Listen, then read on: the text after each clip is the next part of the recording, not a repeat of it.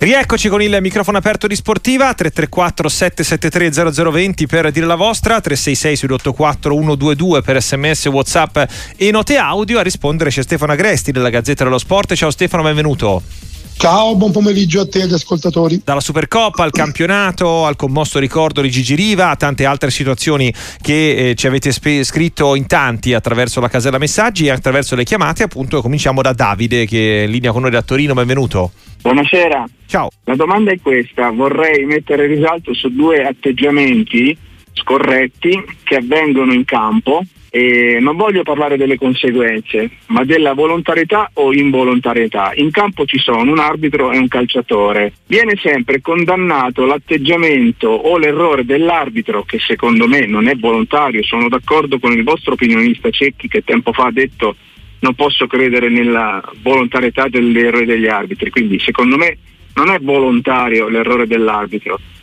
Ma io non sopporto più eh, gli errori lo sbaglio, l'atteggiamento sbagliato dei calciatori che simulano, mm. che è volontario, assolutamente volontario. Sanno di essere ripresi da 20.000 telecamere e continuano a far così, ma veramente non si può fare qualcosa, eh, applicare la, la prova TV, perché anche chi guarda dallo stadio non sa mai qual è la verità della conseguenza di, come procede l'azione. In televisione lo sappiamo. Mm. Grazie. Ciao buon... Davide, un saluto. Stefano.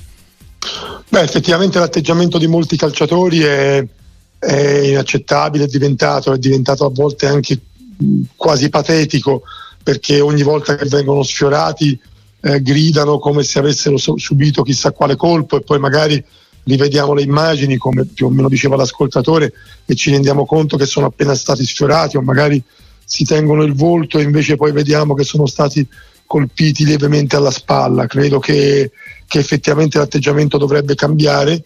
È anche vero che in tante situazioni diventa impossibile capire quale sia l'entità dell'impatto e quindi accusare un calciatore di avere simulato, anche se eh, con le urla che, che poi fanno, eh, pensare che dopo tre secondi si siano di nuovo in piedi pronti a correre eh, fa abbastanza sorridere. Per cui io credo che, che forse si dovrebbe cominciare anche a, a cambiare un po' la cultura dei, dei nostri calciatori e il loro modo di, di mh, avvicinarsi all'evento sportivo. Capisco che non sia facile, ma forse anche l'associazione calciatori dovrebbe dire qualcosa perché effettivamente è tutto molto sem- sempre molto esagerato e spesso diventa, come dicevo prima, davvero patetico. Altra domanda che ci porta alla nostra casella WhatsApp al 366 684 122 per Stefano Agresti. Volevo fare una domanda al vostro opinionista. Si parla di giovani, si parla di cercare di valorizzare i giovani e il Napoli ha Zerbin e lo manda a giocare al Monza che credo che in questo Napoli molto probabilmente Zerbin poteva giocare perché rispetto a quello dello scudetto magari trovava meno spazio. Ecco. Cosa ne pensate? Stefano. Vabbè, penso che, che i giovani effettivamente noi fatichiamo a lanciarli, non tutti, ma molti faticano a lanciare i giovani, molti non, non danno spazio ai ragazzi. Eh, poi ecco, io credo anche che non si debba esagerare nel senso opposto, eh, e cioè non tutti i giovani sono poi pronti per giocare nelle grandi squadre. Eh, non basta una partita giocata a, a, buon livello, ad alto livello, come ha fatto eh, Zerbin in Supercoppa italiana contro la Fiorentina per ritenere che possa essere un titolare in una squadra come il Napoli. Eh, Zerbin, fra l'altro, è giovane per modo di dire perché è un ragazzo del 99 direi, quindi ha 25, compie 25 anni eh, quest'anno e, e, alla sua età probabilmente eh, uno si aspetta che magari il salto di qualità lo abbia già compiuto e quindi ecco, non è che un, due gol per quanto importanti, per quanto anche eh, uno molto bello in una partita eh, di, di, peso come quella contro la Fiorentina poi possano servire o possano essere sufficienti a promuoverlo come possibile titolare di una squadra come il Napoli. Andiamo a Napoli appunto da Gian Guido invece per te. Ciao, buon pomeriggio. Ciao, buonasera, buonasera da Stefano Agrestis. Io ho già un grido di dolore nel calcio italiano, consentitemelo, perché a prescindere da quello che si possa parlare degli arbitri, del, del, del caso specifico che, che, di cui mi interessa realmente poco, perché poi, poi si può andare dell'errore umano, dell'interpretazione, per cui questa cosa lascia il tempo che trova. A me quello che non è piaciuto, che non sta piacendo in questo calcio, e lo dico da tifoso del calcio più che da tifoso del Napoli, è questa, questo volemo sebbene eh, a tutti i costi, nel senso che non è, io trovo in, in, non trovo regolare che un capo disegnatore della, della, della, degli arbitri scenda come si dice, come si dice perché non c'ero, degli spogliatoi per fare una reprimenda all'arbitro per fargli cambiare metro di giudizio trovo uh, orribile il, la, la, la, denuncia delle Iene, ma non, in, non, la denuncia, che ci debba ricorrere quasi a, questa, a questo pentitismo che però dovrebbe, che invece di suscitare indignazione e attenzione da parte di tutti si, si, si corre ai ripari a capezzale del malato accusando chi denuncia, più capire se, se, denun- se il denunciato ha realmente delle colpe. E torno alla, all'episodio deplorevole di Begnan Milan, però voglio ricordare che lo stesso episodio noi l'abbiamo vissuto noi Napoli con Culibali a, a Roma con la Lazio, a Firenze con la Fiorentina, a Torino con la Juve e a Milano con l'Inter, dove Culibali fu messo fuori dall'arbitro, mi pare, non mi ricordo chi fosse verso lei Sato. Sì, sì. Allora adesso poi Megnana ha il polverone e, e, tutti, tutti quanti siamo Megnani. Io sono sempre Megnano perché il razzismo fa schifo, uh-huh. ma deve, deve, fare schifo sempre, anche quando noi siamo oggetti noi napoletani. Va bene, chiarissimo, grazie Gian Guido. Stefano faceva riferimento ovviamente poi alla eh, indiscrezione che Rocchi sia andato diciamo, a catechizzare Rapuano nell'intervallo della Supercoppa italiana.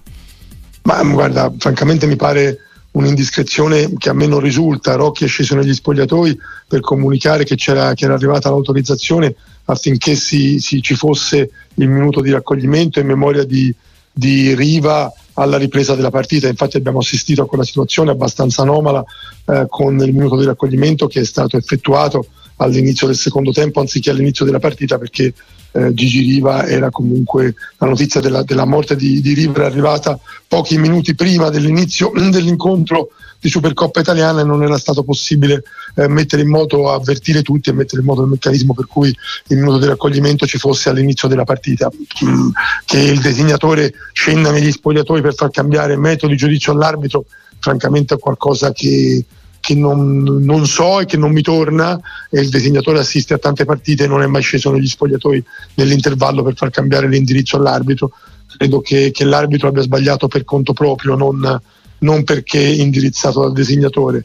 E per quanto riguarda i sospetti eh, ai quali faceva riferimento l'ascoltatore, beh, io dico che a parte il fatto che le denunce che sarebbero state fatte in questa, in questa uh, presunta confessione da, da, di un arbitro di Serie A mh, a me francamente non sembrano così, così, clamorose, io non ci ho visto niente di scandaloso in quello che ha denunciato e, e soprattutto le denunce anonime sono sempre denunce che lasciano davvero eh, molto, così, molto perplessi perché mettendosi un cappuccio eh, si può dire qualsiasi cosa, si può, si può svelare qualsiasi mistero. Tra l'altro eh, il, il protagonista di questa intervista realizzata con il cappuccio in testa eh, non ha neanche svelato delle cose così incredibili, praticamente ha raccontato gli episodi che, che hanno portato a delle valutazioni negative sui, sui comportamenti e sulle scelte degli arbitri, episodi che però noi stessi abbiamo denunciato eh, sulla Gazzetta dello Sport, sì, lo abbiamo fatto qua a Radio Sportiva, lo ha fatto lo stesso designatore Rocchi, francamente a me pare che non sia arrivata nessuna indicazione sconvolgente da questo arbitro con il cappuccio in testa. Eh, Francesco, poi sentiamo anche un'altra domanda per te. Al volo invece ti chiede: Domenica sera, Stefano, l'occasione per Frattesi Aslani per giocare titolari. Sono fiducioso, entrambi pronti. Chissà se vedremo anche Buchanan, ovviamente riferimento a Inter Fiorentina. Ma ehm, sì, io credo che Frattesi abbia dimostrato di essere pronto per giocare titolare, anzi finora magari ci siamo chiesti perché abbia giocato così poco, poi quando vediamo in campo Mkhitaryan e Barella una, una eh, spiegazione ce l'abbiamo anche sul, sulle motivazioni che hanno portato Inzaghi a utilizzare poco Frattesi, anche se effettivamente eh, ci saremmo aspettati, avrebbe sicuramente meritato di avere maggiore spazio. E, Aslani invece deve dimostrare, deve ancora dimostrare perché è alla seconda stagione nell'Inter, fa qualche passo avanti, però è vero che è chiuso da un campione come Cialanoglu, però uno si aspetta che, che Aslani cambi passo perché ora deve far vedere appunto quali sono le sue qualità e quindi mi aspetto che, che cominci contro la Fiorentina perché effettivamente deve far vedere di essere pronto a essere un potenziale titolare con l'Inter. Buchanan non credo che cominci la partita da titolare, vediamo se poi sarà utilizzato a gara in corso, penso comunque che possa essere un giocatore importante per l'Inter nella seconda parte della stagione. Buongiorno Radio Sportiva, volevo chiedere ai vostri ospiti come vedrebbero Francesco Totti come direttore sportivo della Roma e se c'è questa possibilità. Grazie e buona giornata. Ripartiamo da qua col microfono aperto di Sportiva con le vostre domande a Stefano Agresti da questa ipotesi eh, di cui si era in piccola parte forse ventilato con tanto ritorno di, di De Rossi in panchina, Stefano? Beh sì, riaffidarsi, riaffidarsi ai grandi campioni del passato. Eh, in passato Totti è stato anche all'interno della Roma eh, con un ruolo dirigenziale, ma avrebbe voluto avere più potere.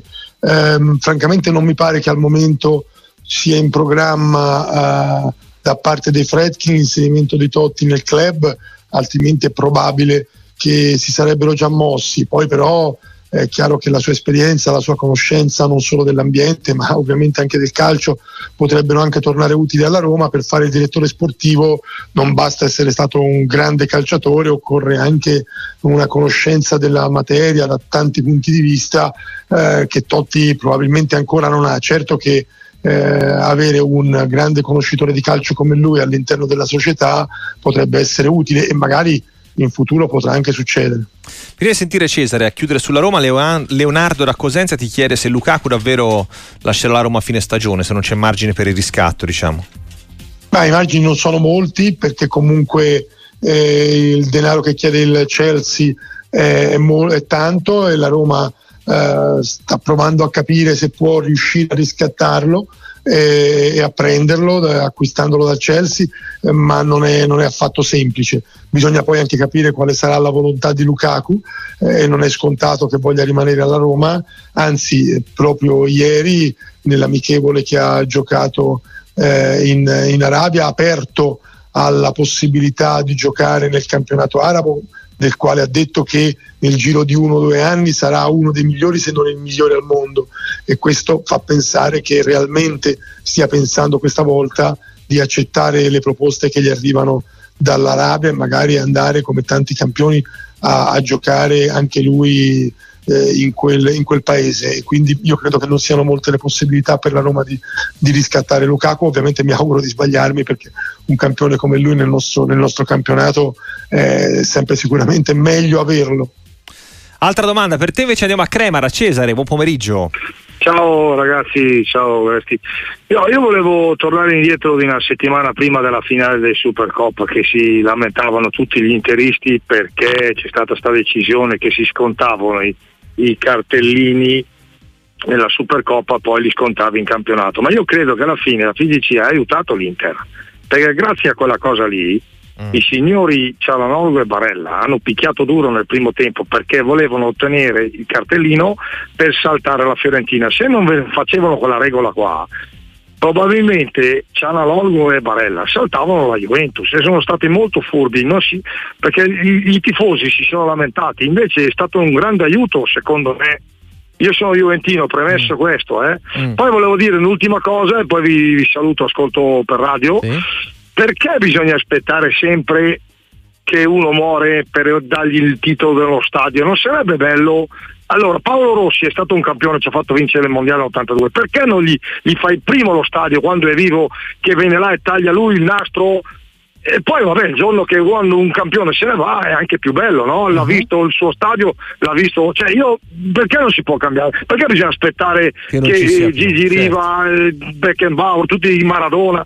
Cioè io vorrei Cioè, questi l'hanno fatta la storia, non è che perché cioè, non si può fare prima. E poterselo godere, dice anche loro, il momento quantomeno del, del contatto e dell'inaugurazione. Grazie Cesare. Stefano. Ma sì, c'è qualcuno che ha dedicato lo stadio anche a dei viventi, è molto raro, però c'è ad esempio c'è uno stadio intitolato Schwarzenegger, per esempio, che non è un... però eh, eh, ci sono degli stadi, in rarissimi casi all'estero, ci sono stadi intitolati a personaggi viventi e lo stesso Cagliari aveva manifestato l'intenzione di intitolare lo stadio eh, a Gigi Riva, eh, il nuovo stadio, eh, anche, anche se, se, nel caso in cui Riva fosse, come ovviamente eh, tutti auspicavano, fosse rimasto in vita e avesse potuto vedere eh, il nuovo stadio costruito. Per cui mh, è una cosa eh, sulla quale effettivamente uno può anche riflettere. Quella, quella, che ha detto l'ascoltatore. Invece, per quanto riguarda le ammonizioni, innanzitutto direi che Cialanoglu e sarebbe fuori stato... da questo ragionamento perché era già squalificato. Eh, esatto, era squalificato perché era stato ammonito in occasione dell'ultima partita che ha giocato in campionato. Il ragionamento può, guard- può riguardare soltanto Barella. Io, francamente, credo che, che da sempre le ammonizioni della Supercoppa vengono scontate in campionato. Forse a questo qui la differenza è che le partite erano due, quindi c'erano maggiori possibilità di prendere l'ammonizione eh, eh, e soprattutto diciamo che se un calciatore diffidato fosse stato ammonito in semifinale non avrebbe saltato la finale ma avrebbe saltato la gara di campionato. Quindi questa era la grande differenza, perché poi in realtà anche in passato le ammonizioni della Supercoppa, se non sbaglio, venivano scontate in campionato. Qui la differenza era appunto che se Barella fosse stato ammonito da diffidato nella semifinale della Supercoppa italiana eh, contro la Lazio eh, non avrebbe saltato la finale ma avrebbe comunque saltato la gara di campionato. E comunque le, partite, le ammonizioni eh, delle, della Supercoppa da qualche parte devono essere, devono essere, spuntate. Tra l'altro fioccano le casistiche eh, che invocavi e che citavamo con l'ascoltatore. Anche che vengono dal tennis sale da Firenze il centrale del Foro Italico di Roma intitolato a Pietrangeli. È vero. Eh, Rod Laver che stiamo vedendo ora all'Australian Open nel campo principale Arena, del, certo. dell'Australian Open a Melbourne e tra l'altro sul tennis eh, c'è anche chi ti chiede una sensazione su sul eh, match che attende Sinner. Eh, Mirko Nerazzurro, quante probabilità ha Sinner secondo Stefano di vincere stanotte, tenendo conto che Djokovic mi sembra ancora troppo forte sui 5 set? Sì, è vero, anche se è vero che Sinner ha giocato meno di Djokovic in questo torneo, quindi diciamo che energie ne ha risparmiate. Eh, il nuovo Sinner sui 5-7 bisogna valutarlo perché, perché è vero che eh, Djokovic può sembrare più pronto per, per giocare una partita lunga, però eh, Sinner da qualche mese è un altro, un altro, tennista rispetto a quello che avevamo conosciuto, soprattutto eh, o anche dal punto di vista atletico e non solo tecnico e mentale è cresciuto molto e quindi eh, quante possibilità di vincere. Eh, quando giochi contro Djokovic, a mio avviso, almeno per il momento parti sempre sfavorito, però anche in considerazione delle due vittorie di Sinner eh, nel girone eliminatorio della, uh, delle finals e poi nella, nella, semifinale di Davis, io penso che, che, Sinner abbia il 49% di possibilità di vincere l'incontro di stanotte perché mi sembra che si sia veramente avvicinato molto al numero uno del mondo, è in un momento di grande splendore, non ha sbagliato veramente niente finora uh, agli Australian Open, al contrario di Djokovic che qualche piccolo passaggio a vuoto l'ha avuto e qualche set l'ha perso, quindi io, io dico che è, è, sfavorito perché con Djokovic non lo si può non essere, però io sono ottimista. Ancora con Alberto da Venezia per Stefano Agresti, benvenuto, ciao. Sì, um, buonasera, grazie per avermi chiamato. Niente, la mia domanda, la domanda che volevo fare è sulle dichiarazioni di Boban con dimissioni dall'UEFA ehm, ho sentito che lui si dimette perché Ceferin vuole um, cambiare lo statuto e il regolamento dell'UEFA e potersi candidare per l'ennesima volta come presidente quando invece è un presidente uscente e avrebbe finito il suo mandato. Uh-huh. È una cosa che mi sembra di una gravità inaudita. Se ne parla poco perché ah, interessa secondo me poco di quello che succede all'interno dell'UEFA, ma mi viene adesso da fare un esempio forte, un raffronto forte. cioè cosa succederebbe se il Presidente degli Stati Uniti decidesse voglio fare il terzo mandato, ecco per dire una cosa. E, vabbè, certo. ci sarebbe molto più eh, sensazionalismo da questo punto di vista. Insomma, chiaro, sono due cariche abbastanza diverse, però comunque rende l'idea sulla modifica dei regolamenti ad personam, direi, la domanda di Alberto Stefano. Ma sì, è vero, so, perché il presidente degli Stati Uniti eh, praticamente farebbe un golpe no, se cambiasse.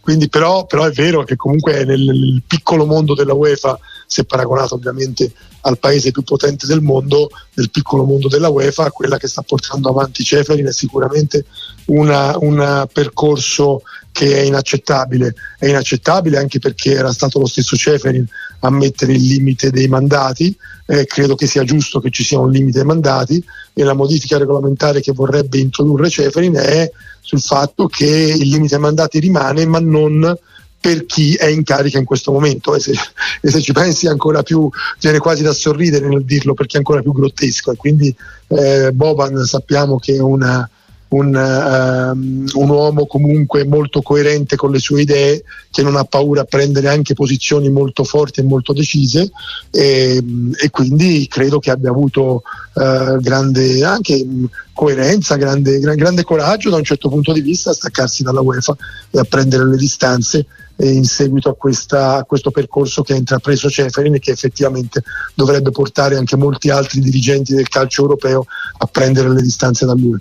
Ascoltatore da Genova che ti chiede Stefano se Balotelli e la Salernitana si trovano, entrambi hanno la chance di fare qualcosa di importante assieme, cosa ne pensi?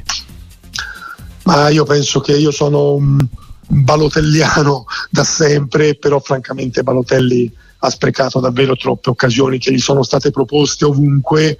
Eh, pensare che oggi possa tornare nel nostro campionato a essere di nuovo protagonista, io francamente ho, ho molti dubbi.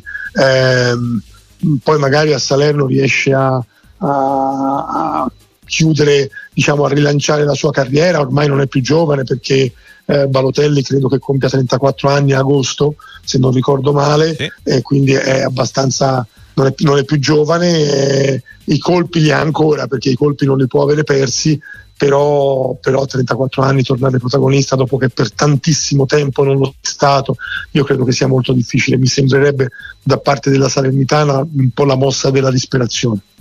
Altra domanda per te dalla nostra casella messaggi. Buon pomeriggio da Peppe da Palermo, due domande veloci per Stefano Agresti. Cosa ne pensa dello smantellamento che sta effettuando il Verona in un mercato di gennaio? Se per lui è perché ormai sono propensi a scendere in Serie B e quindi stanno cercando di fare cassa per partire la prossima stagione? E poi uh, un nome che lo sta sorprendendo, che inizio stagione non era considerato tra le sorprese della Serie A. Grazie. Anche Simone ti chiede del momento di rivoluzione, diciamo così, che si vive a Verona tra i tanti mm, WhatsApp a riguardo.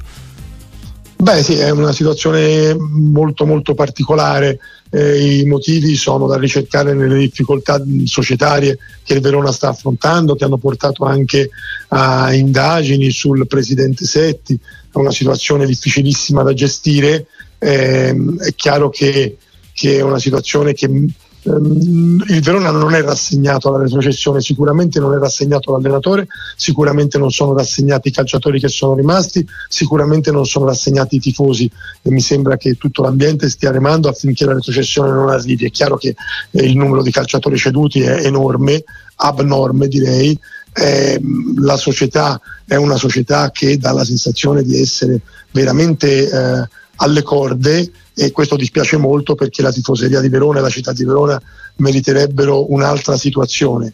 Eh, quali siano le prospettive è difficile dirlo, pensare che il Verona possa ricostruirsi attorno all'allenatore e continuare a essere competitivo è complicato perché ha perso tanti giocatori importanti e, ripeto, fa, fa veramente male perché in qualche modo vogliamo dire che, che, si rischia di falsare un po' anche la corsa alla salvezza, oltre di fa, che, che di far male ai tifosi del Verona, perché, perché veramente se poi questi giocatori che stanno arrivando non si dimostreranno all'altezza e dubito che saranno all'altezza dei tanti calciatori importanti che se ne sono andati, eh, il Verona rischia veramente di essere un po' travolto dal punto di vista tecnico, nonostante il grande sforzo che sta facendo Baroni. E la tua rivelazione qual è? Ah, il giocatore di rivelazione, il, gioca- beh, il giocatore di rivelazione mi viene da dire Ildiz perché, perché si sta dimostrando calciatore che può fare il titolare in una squadra importante come la Juve e, e anche se sapevamo che aveva grande talento, un conto è avere talento, un conto è giocare continuità, con continuità e eh, con efficacia in una squadra forte come la Juve alla sua giovanissima età e mi sembra che abbia veramente una grande carriera davanti. Chiudiamo con Pino per te al 334 773 0020. Buon pomeriggio.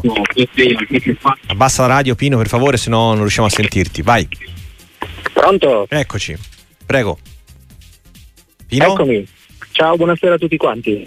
Eh, mi fa piacere essere in linea in questo momento perché l'interlocutore che do la parte è una persona che stimo molto per la sua sportività e correttezza.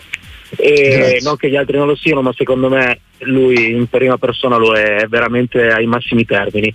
Quello che mi chiedo io ultimamente è questo, sento sempre parlare del fatto che se parliamo di cattiva fede, se parliamo di problemi che ci potrebbero essere, allora non guardiamo più il calcio, però a me viene da pensare che soltanto 18 anni fa più squadre sono state o mandate in Serie B o penalizzate con arbitri deferiti, dirigenti deferiti, quindi purtroppo come in ogni attività in cui girano tanti soldi è normale che ci possano essere dei problemi di questo tipo riguardo quindi persone che cercano di avere una strada più semplice per raggiungere uno scopo. Tra l'altro io ho la fortuna di diciamo, avere eh, qualche conoscenza nell'ambito degli arbitri. E più arbitri e soprattutto mi, mi è stato detto che questo mondo eh, è vero che ha una sorta di diciamo, casta che, a cui dà molto fastidio vedere i nuovi arbitri che avanzano, i vecchi arbitri che vengono un po' messi da parte. E quindi mi sembra anche che le parole dell'arbitro dell'altra sera non è che siano proprio buttate lì, poi saranno vere o non saranno vere, questo lo, lo vedranno poi i fatti futuri che verranno, verranno, fuori. Però se ci pensate è molto semplice da capire, un posto dove girano tanti soldi come guadagna un arbitro in un anno, quindi uh-huh. si mhm. parla di centinaia di migliaia di euro in una stagione, viene anche facile pensare che magari è giusto che alcuni arbitri magari è il momento che vengano messi da parte per dare spazio alle nuove leve e non vorrei che questo procedimento che sta un po' venendo fuori, quindi la protezione, la non protezione, porti a questo. Ok, ciao Pino, grazie Stefano. Beh, allora, innanzitutto dobbiamo dire che è oggettivo quello che ha detto l'ascoltatore, ha ragione, cioè eh, non esiste un mondo di, di di uomini perfetti, non esiste una realtà costruita con, di uomini perfetti, infallibili e, e che non possono sbagliare. Eh, il riferimento a Calciopoli al 2006 ehm, sì, è un riferimento che, che, è giusto fare, però se, per, per pensare che neanche ovviamente il mondo degli arbitri come nessun'altra realtà è inattaccabile da quel punto di vista. Dopodiché, però, per arrivare a muovere delle accuse sulla malafede eh, bisogna avere qualcosa in più, eh, cioè bisogna avere de- delle prove. E qui francamente non c'è neanche lo straccio di una prova che il mondo degli arbitri sia in qualsiasi modo contaminato, per cui finché non esiste una, una prova eh, concreta di questo, io sono assolutamente convinto nel sostenere la buona fede da parte degli arbitri, ci mancherebbe altro. Eh, che poi all'interno del mondo arbitrale ci possano essere delle contrapposizioni per le carriere che un arbitro eh, percorre piuttosto che un altro arbitro, anche questo ci sta perché gli arbitri hanno le loro giuste e legittime ambizioni, come in ogni, eh, diciamo, in ogni professione, perché quella degli arbitri è a tutti gli effetti una professione, eh, però ecco, ripeto, eh, da qui a parlare di malafede, da qui a parlare di, di scorrettezza, da qui a parlare di un mondo che eh, non cerca di muoversi e di operare eh, in, con, nel modo migliore per garantire la correttezza del campionato, io credo che ce ne corra e credo che si debba comunque eh, avere in mano qualcosa di concreto per mettere in discussione la serietà eh, dei, dei professionisti e degli uomini prima ancora che degli arbitri. Ti saluto con l'ultimo flash che ti propone invece Nicola da Pisa. Sarebbe possibile usare il format della Champions per quanto riguarda gli arbitri, ovvero mescolarli anche in campionato? Cioè mescolarli in che senso? Cioè, presumo italiani che arbitrano in Inghilterra, inglesi che arbitrano in Italia e così via, cioè così come le squadre ah, come, come... giocano tutte ma... contro tutte nelle coppe. Ecco.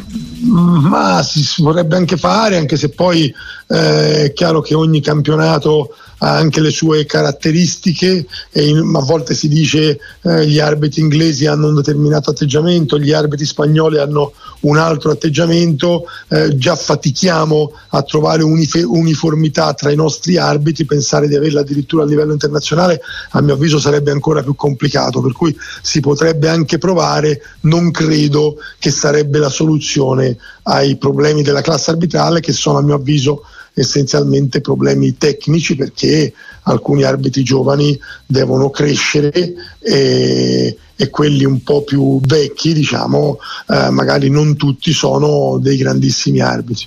Grazie a Stefano Agresti, Gazzetta dello Sport, buon lavoro. Grazie, un saluto a tutti.